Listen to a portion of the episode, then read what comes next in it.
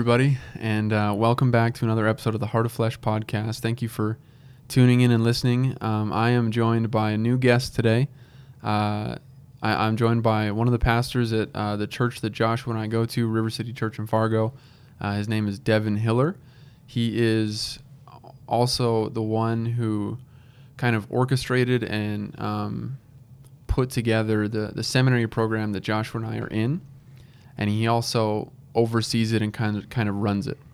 So we're super thankful for him. He's been a big kind of mentor in both of our lives. I'm glad to have him on the show today or on, on the podcast today. Um, and if you guys are ever wondering, you know, if there's if there's times when we uh, a long time between episodes, it's usually because we're really busy, and that's usually because Devin has assigned us a lot of homework. Um, so that that's a big reason why. But we're super thankful for Devin, and we're glad to have him on. Uh, Devin, you want to just introduce yourself quick? Yeah, I think you you said it well. It's a joy to be with you today, Jackson, my dear brother. I love getting to spend time with you guys at RCI. Uh, I also love giving you guys a lot of homework. Brings me joy. Uh, I'm glad to be here. Glad to talk about Reformed theology. Um, yeah, thanks for having me on. Yep. So, uh, maybe just to, to catch you up, Devin, and just to give a recap kind of on um, what's been leading up to this point. We've been we did a four part, four episode series on on the gospel, and some of the really foundational things about the gospel. So, for example, how the gospel, um, like the role that it has in, in the Christian life, the way the apostles viewed it. Uh, we talked about how, how Jesus, like so much of his preaching, you know, like in Mark one, it talks about how, you know, he began to preach the gospel of the of the kingdom um, and we talked about also some of the, you know, what the gospel is and some of the foundations of it. That God is is holy and the man is sinful, and this is a problem. Uh, that there must be atonement made for for man to be right with God. Um, you know, we talked about how how Jesus accomplishes this by his life, his death, resurrection, um, and then how the Spirit applies this work of salvation to us, uh, and that we're, that we're born again um, and, and made new. So, so those are kind of, if you will, those are kind of gospel foundations, right? But there, there are there remains some, uh, perhaps you know, deeper questions that, that are that are kind of left unanswered. Um, that are kind of left, you know, as we go go through all of that. There's some deeper questions that remain. Um, for example, you know, we talk about, and the Bible makes this clear, that if salvation is by grace if it's an unmerited gift of God, right? Right. It is. Uh, this is something that God does. Then uh, the question ultimately arises. You know, what what is the role of of man in this salvation? What or or rather, what distinguishes um, a, a believer from an unbeliever? Why are, why is there some that believe? Why is there some that don't believe? Hmm. Uh, maybe a related question: How much has sin actually affected man? And and does does a sinner have the capacity within himself to turn from his sin and to trust God and to be saved? You know, another another kind of a deeper question, or or maybe, you know, we talk about the Spirit of God. If the Spirit, if a person has the Spirit of God, has been born again, can that person lose their salvation, mm. or or what does that what does that really mean to have the Spirit? So, so those are just a, couple examples of, of some questions that have been left unanswered that, that the Bible does provide answers to and that we want to um, kind of go on to, to show in this next part of our series.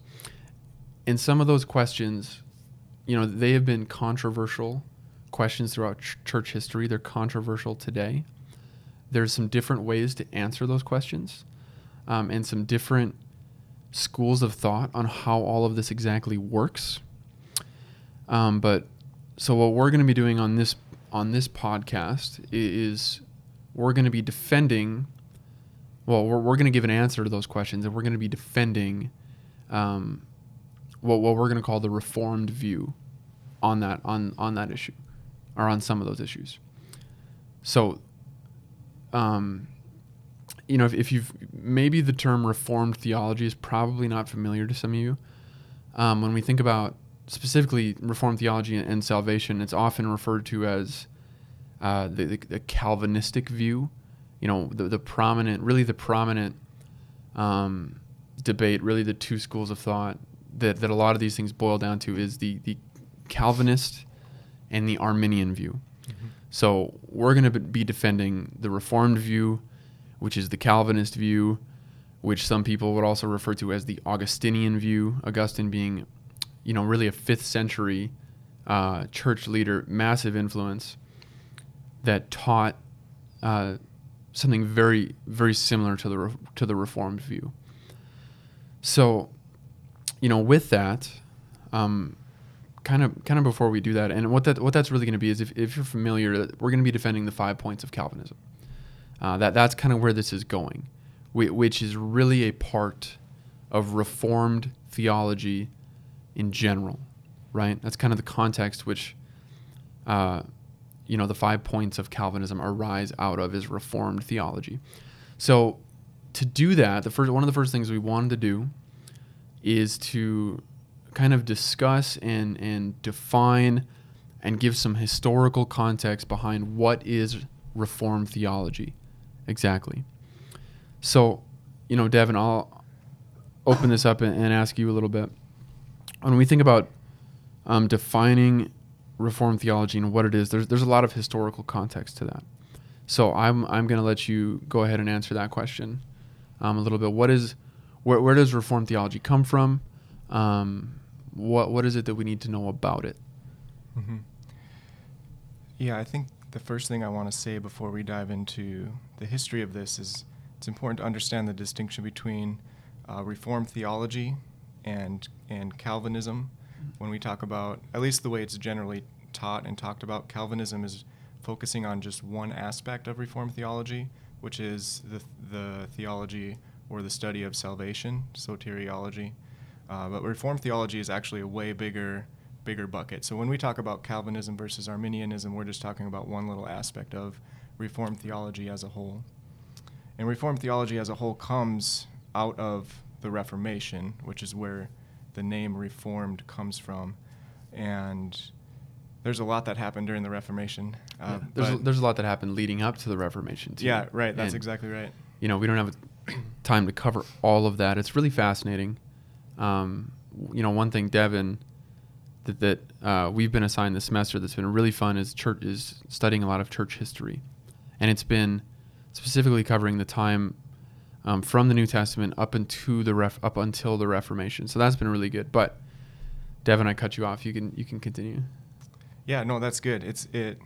The Reformation. There was a context of the Reformation, and without going into every single detail, the main things that were going on was at the time, uh, we're, we're, I'm thinking late 1400s, early 1500s.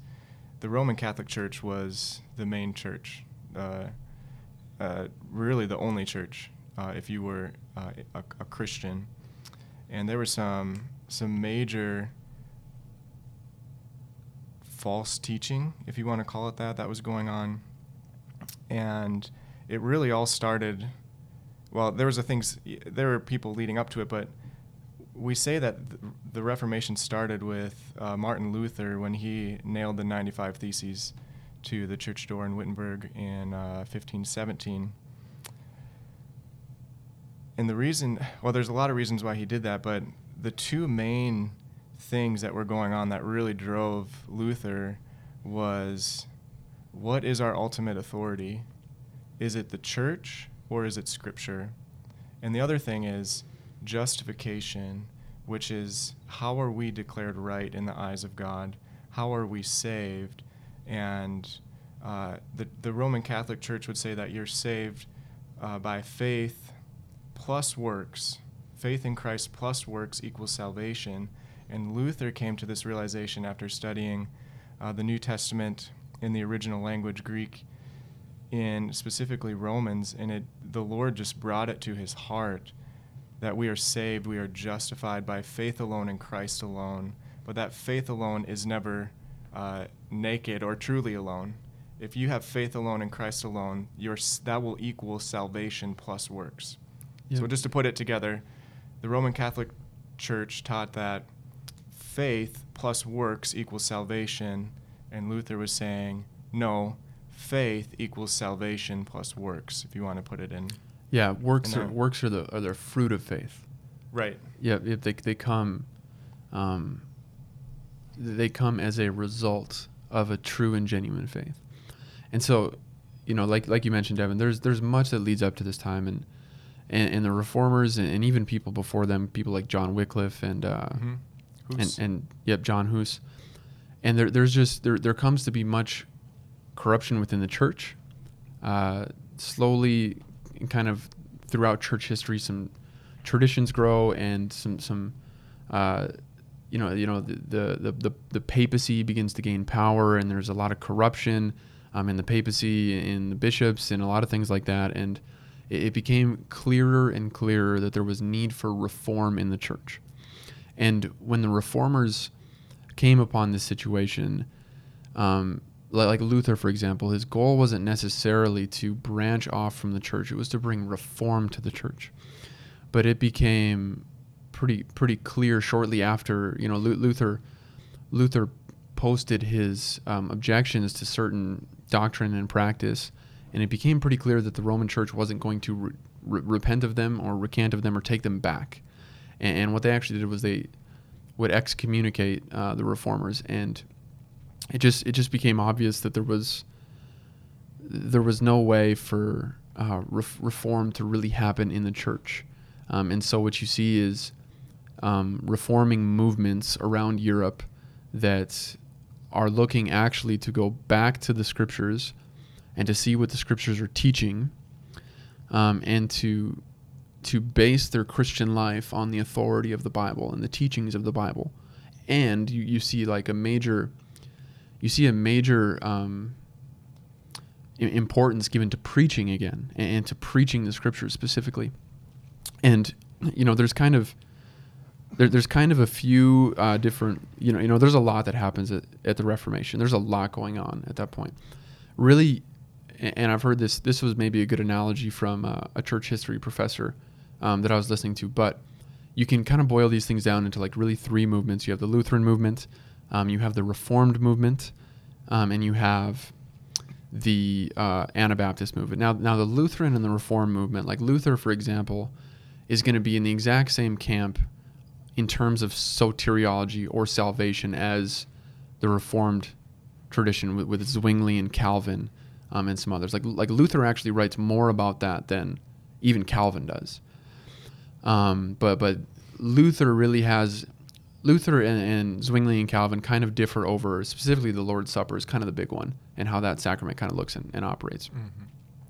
But maybe this is a helpful example for understanding the the Reformation. I found it helpful. But when you come to this point in time, uh, the, the church and, and the traditions that had been just kind of gathering and being built up in the church, it, it's almost like a, a junk drawer. So if you have a junk drawer at home, you just throw everything in there. It's random. You got a bunch of stuff. So what Luther did is he saw some some specific problems that really bothered him that he didn't like and he didn't think you know fit with Scripture. So Luther opens up the junk drawer. He sees the things that really bother him. He takes them out, and he shuts shuts the door again. So, for example, like justification, that was Luther's big. Uh, that that was his big point. How are we? How is it? How can mankind be sinful? Man be righteous before God? How can we be saved? So Luther, and actually Luther's much more of a traditionalist than they give him credit for. Like he really wasn't looking just to do something new or to do away with church tradition or anything like that. So he kind of opens the drawer, takes out the things he doesn't like, shuts it again. And you know, the Lutheran Church, you, you see even today, there's still a lot of traditional, uh, liturgical type type stuff in there. The reform the Reformed tradition um, take looks at that junk junk drawer. They open it up. They take everything out. They look at it. They look at it in the light of Scripture, and then uh, the things that, that align with Scripture they put back in. The things that don't they throw away, and then they shut the door again, right? And you know the third movement that you really have is the Anabaptist movement, and you know maybe this is a little bit humorous, but the professor said what they did is they took the drawer out, they put it in the garbage, and they burned the whole thing. so so they w- were making a, a big big break with any sort of tradition, any sort of idea, and I think I, I think actually that analogy is helpful. And when we think about Reformed theology and the way they view church, the way that church tradition is is viewed. Obviously, we still view the Bible as an ultimate authority. And if you've listened to this podcast, we have tried to hammer that point home. We, we believe that the Bible is the ultimate authority. But when we, we can look at church history and certain traditions in the church and we can be helped by them. Like we can, you know, we, we can look, especially at teachers that have, that have gone before us. We, we can look at that. Uh, we, can see what the church historically has believed and, and, and weigh it against scripture and, and it can be a helpful thing to us and it's and it's actually it's important for us to understand the history of the church so you know that that's maybe some some background about uh, the protestant reformation in general but as i mentioned and devin you, you know you can help fill on the, fill in on this a little bit but reformed theology really I mean, you, you could probably really chase it back, trace it back to Zwingli, one of the early reformers um, in, in, Switzerland, and but it's it's it's really synonymous with the teaching of John Calvin. Mm-hmm. Um, but Zwingli and Calvin would have would have landed pretty similarly on a lot of the issues and started, um, you know, you know, their reforming movement grew and grew and grew all over Europe. And Calvin was a prolific writer and preacher um, and just expositor of the Bible. And, uh, you know, I think a lot of people today, when they think of John Calvin, they think of one thing that, you know, they, they, they think of Calvinism and, and want to limit uh, the work of John Calvin specifically just to Calvinism, mm-hmm. where Calvin was really seeking to teach the whole Bible um, and to and to explain it. I don't know. Is just anything you want to add to that, Devin? Yeah, I think uh, Calvin really got a bad rap, even historically and even today, about um, his doctrine of predestination, which we're going to talk here, Lord willing, in the next episode. Uh, we'll, we'll, define and describe that. Um, but he really gets a bad rap for only, like, people claim that he's only about predestination. But if you really read his stuff and, and if you want to know all of what Calvin believed, you got to go to the Institutes and in the Institutes, uh, I believe he has about 60 some pages dedicated to predestination. And in my copy, it's two volumes, 1,800 pages.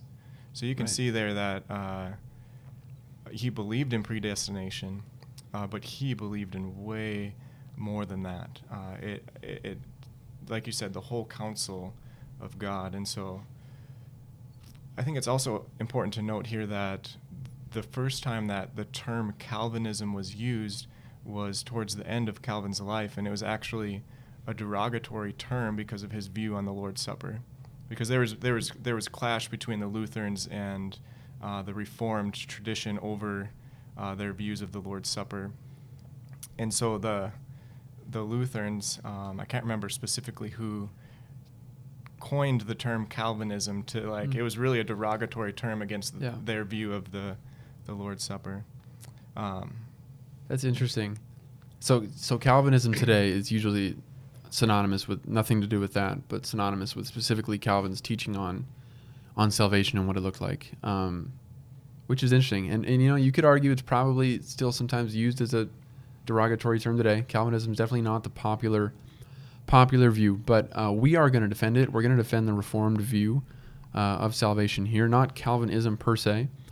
Um, but the way we're going to do this, you know, we're, we're, we're we're not just looking at what, what Calvin's teaching, but we're gonna we're gonna look at, at what the scriptures teach, and we're gonna argue from the scriptures, um, and you know that that's really what Calvin was seeking to do as well.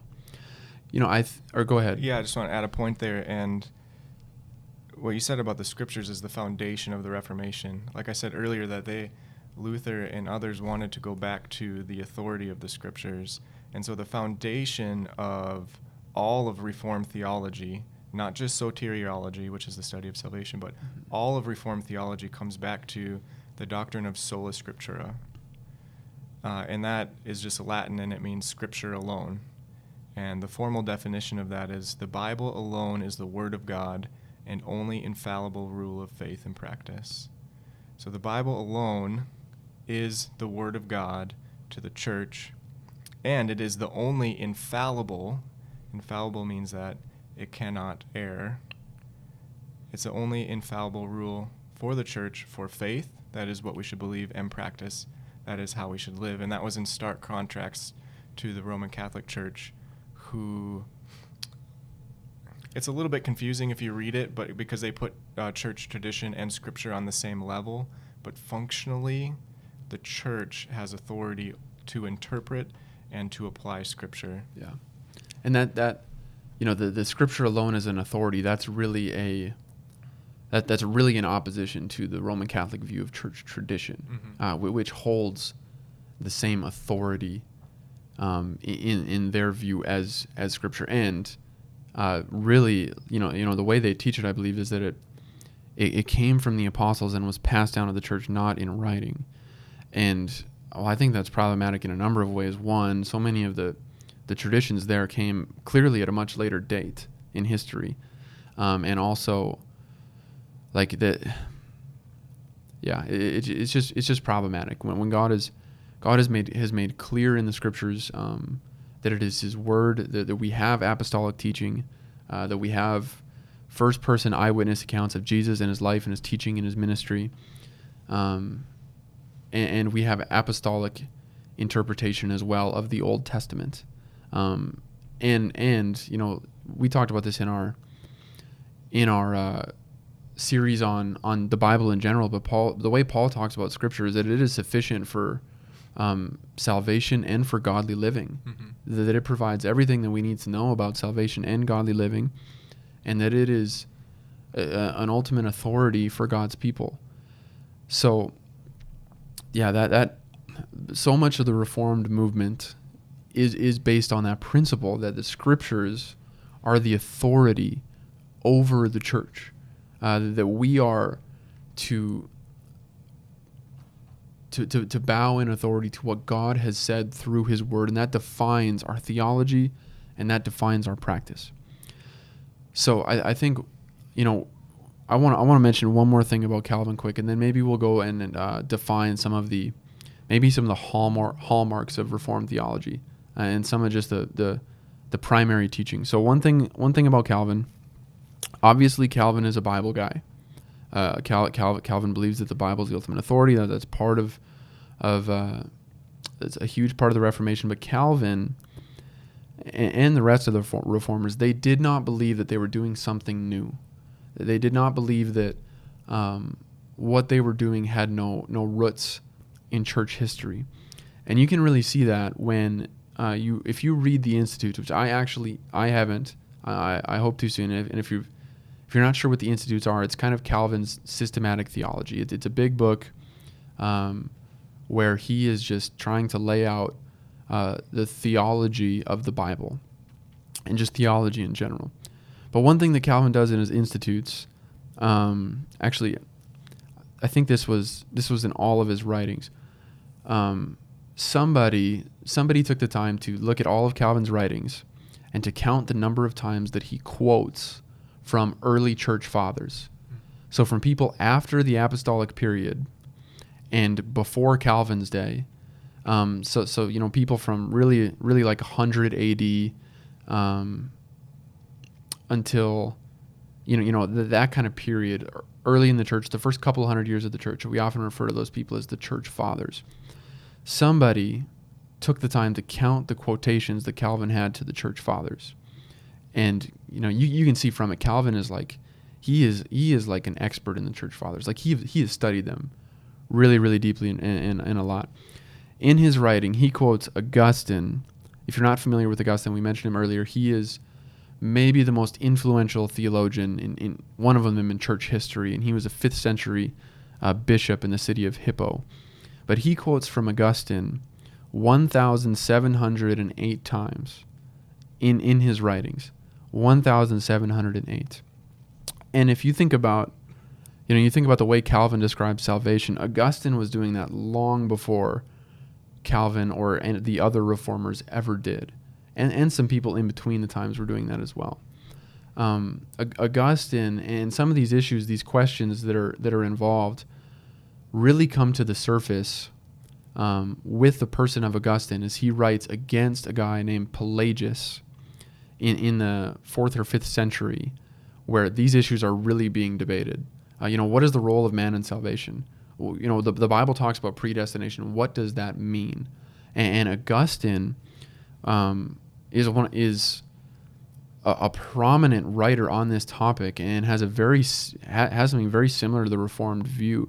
And sometimes people will refer to to that actually as the Augustinian view because he's really one of the first to really give expression to it. Obviously, besides, um, you know, we're going to argue clearly Jesus teaches this and Paul does and the other apostles do as well.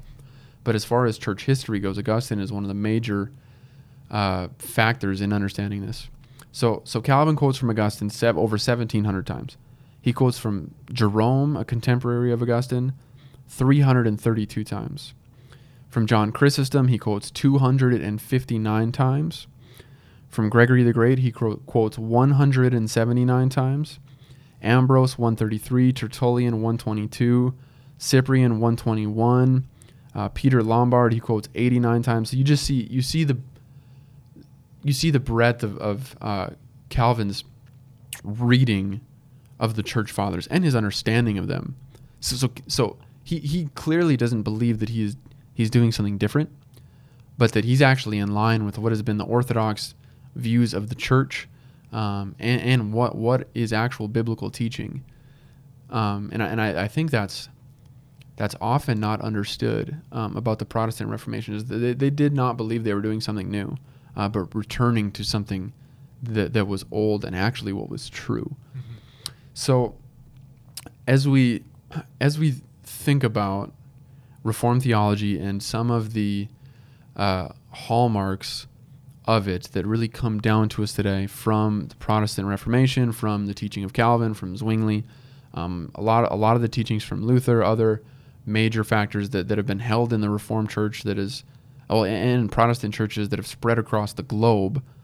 Um, s- some of the some of the major um, hallmarks of Reformed theology, uh, f- to start with, are the five solas. And Devin, you mentioned one of them earlier.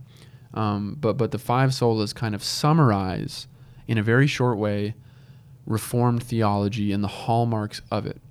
And sola is just a Latin word, uh, and and in this case it means I don't know only or alone. Mm-hmm. So one of them, and really the fountainhead of, of all of Reformed theology is sola scriptura, which means that the Bible alone is the authority, the ultimate authority for all doctrine and practice in the church. So when we think about um, what we are supposed to believe about God, what we are supposed to believe about ourselves, what we're supposed to believe about the world, how we're supposed to live in the world, how we're supposed to live in light of what God has done, how the church is supposed to function and operate and look, where we turn to answers ultimately is the scriptures. The scriptures are the things that or the scripture is what teaches us that. And it, and it is the the authority in the church. Devin, is there anything you want to maybe add to any of that? Yeah, I, I love the way you said that, and uh, thinking particularly about the five solas. This is the foundation of Reformed theology, these five solas, and I'll name them here in a second. Also, this is the foundation of biblical Christianity. And before we even get to the conversation of Calvinism versus Arminianism, I would go so far as to say that if you don't believe the five solas, you're probably not a Christian. And here these these are the five solas. So sola scriptura, that is the Bible alone.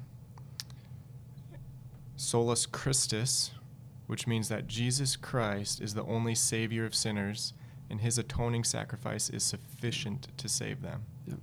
So you could think uh, Scripture alone, and then solus Christus, Christ alone. Yep.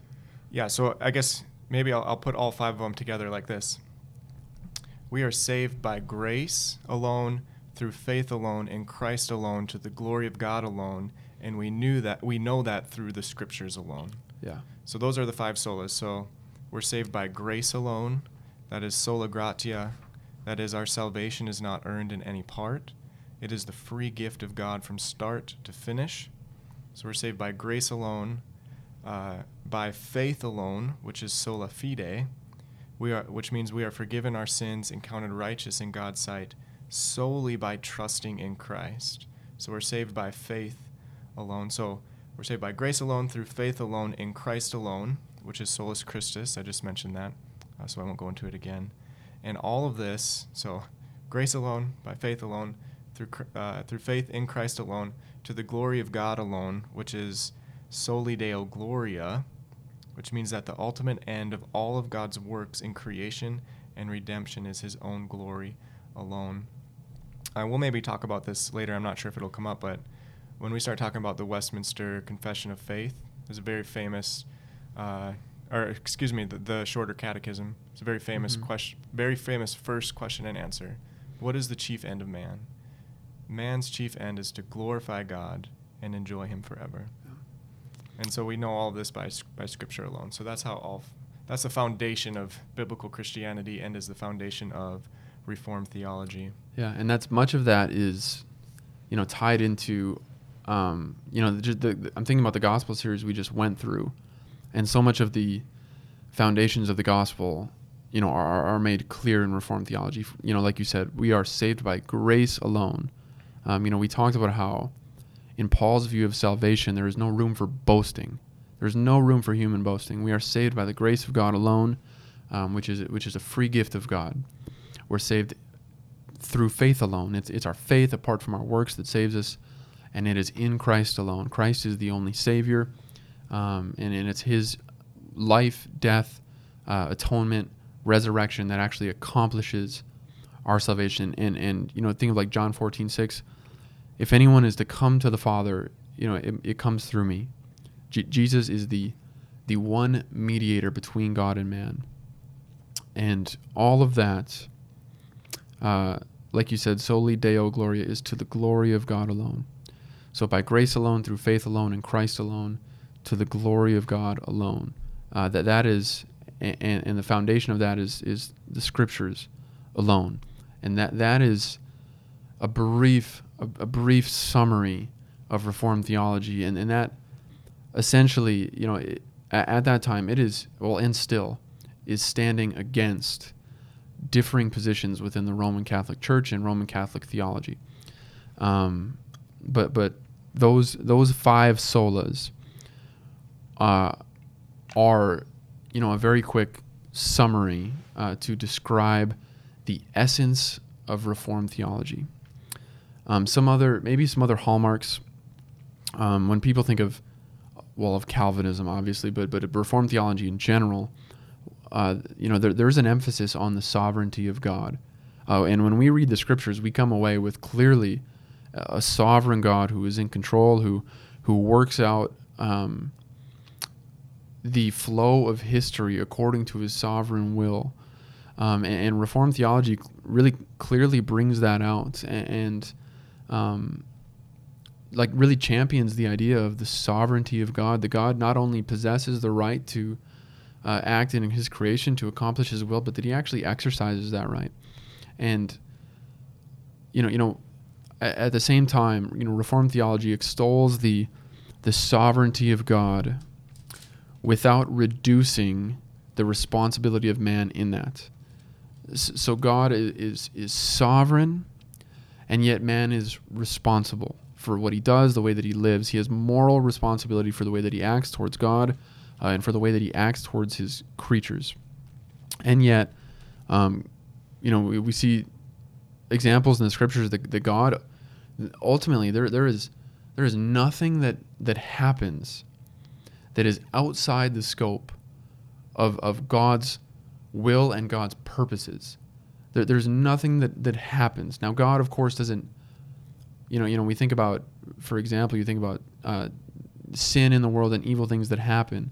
And certainly, you know, the, the scriptures uh, make clear to us that God does not make anybody sin, um, that God uh, yeah, God God does not make anyone sin. People sin. People do things according to their own nature, um, according to their own desires. We are free to to choose uh, to, to to make moral decisions as we please, but ultimately, God is um, sovereign over history, sovereign over his creation, and he, he accomplishes what he wills in the world. And perhaps that is most most clearly seen in the cross of Christ.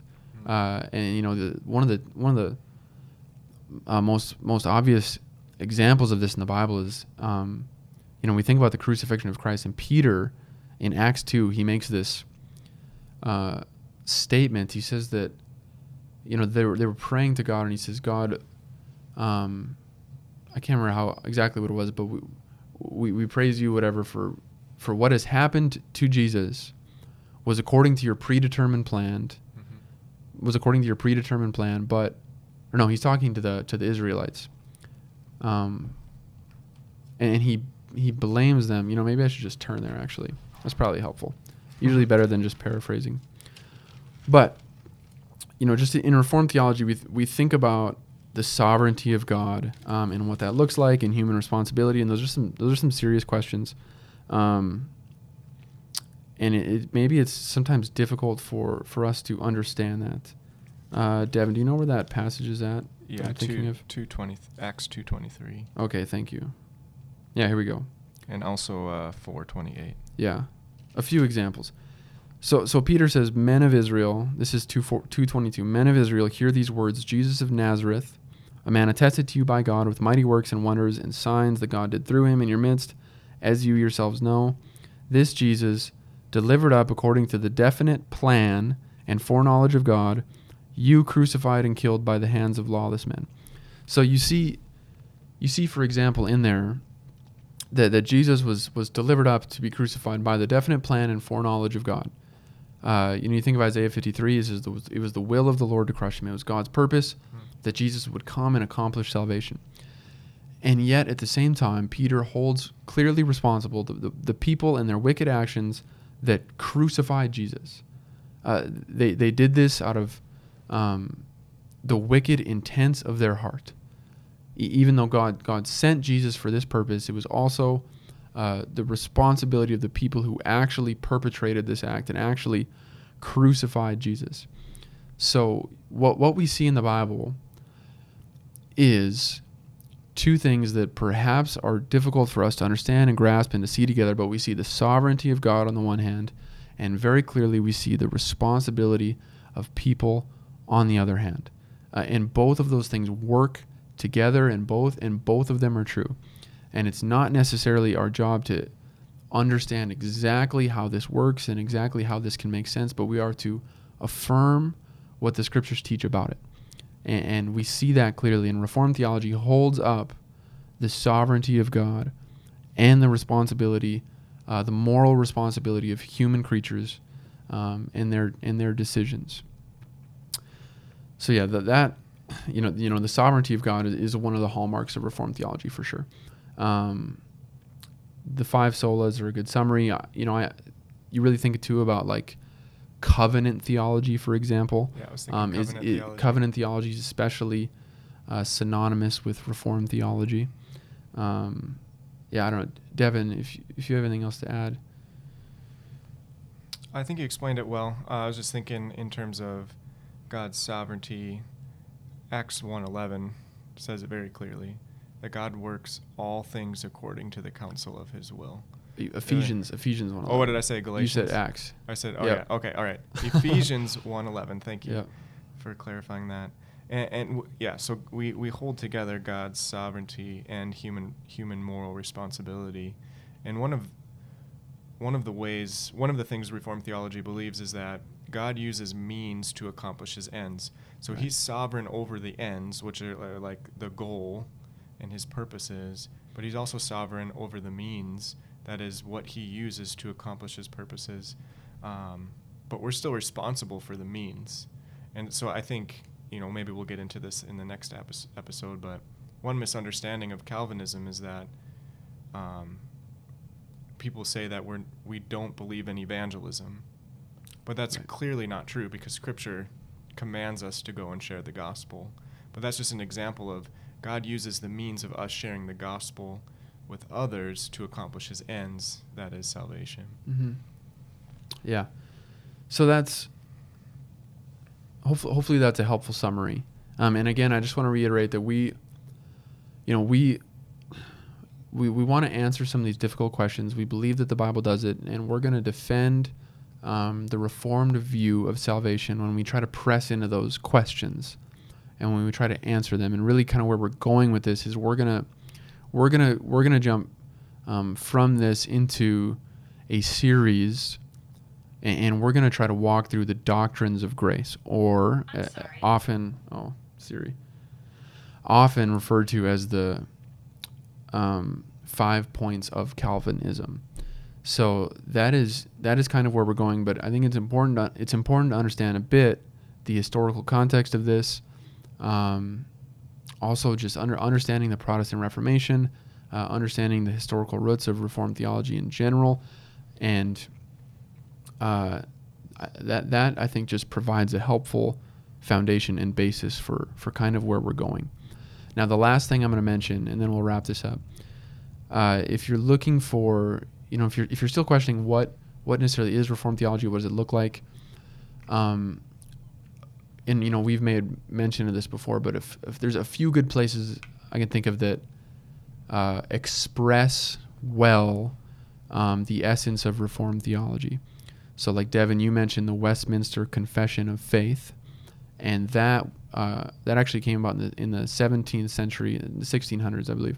Yep. But um, is a result of the Reformed movement in England, uh, and they, they got together and put together, you know, a, an expression of Reformed theology that has been widely accepted um, by, by many churches and, and Reformed denominations. Um, so, so the Westminster Confession of Faith is is an example, and, and, you can read that online. You know, they even have one in modern English if uh, you know, Old English can be a little bit difficult, but that that is one expression of Reformed theology. Also, I'm thinking of, uh, you know, the London Baptist Confession. Um, that is another uh, confession that would capture well the um, that would capture well Reformed theology. Uh, you know, the difference between those two, Westminster and the Baptist Confession, obviously being uh, the sacrament of baptism. Um, you know, Baptists believing that that it is uh, baptism is rightly administered upon profession of, of faith and in, and in, in response to a salvation that's happened. So those two would be would be good examples. They're they're on the internet. You can find them. They're free. Um, you know, we've we've made reference to the Westminster Catechism, um, but the Westminster Confession is going to be uh, a good expression of um, Reformed theology, which at the heart of it, we believe is an expression of biblical theology. Um, and and the, the only weight that it carries or the only authority that it may have is in so much as that it properly reflects what the Bible teaches as a whole. So that is uh, going to wrap up this episode. Uh, thank you guys for listening. If, Go if, ahead. If you're looking for a modern book that, that really lays the foundation of Reformed theology, What is Reformed Theology by R.C. Sproul is written mm-hmm. in a mm-hmm. very easy uh, easy to read book. So yeah. I'd, I'd, recommend that one. Yeah, that's a good point. Uh, if you're if you're familiar with R.C. Sproul, he he is a very well known you know Bible teacher and author, um, and a uh, recent he died a few years ago, but a but a very modern champion of Reformed theology. Um, and I know Devin, both of us would say we've been greatly blessed by uh, the teaching of R.C. Sproul. So he's definitely a good resource. So that is going to wrap up this episode. Thank you guys for listening. Uh, hope that you turn into the tune into the next one as well. Thank you.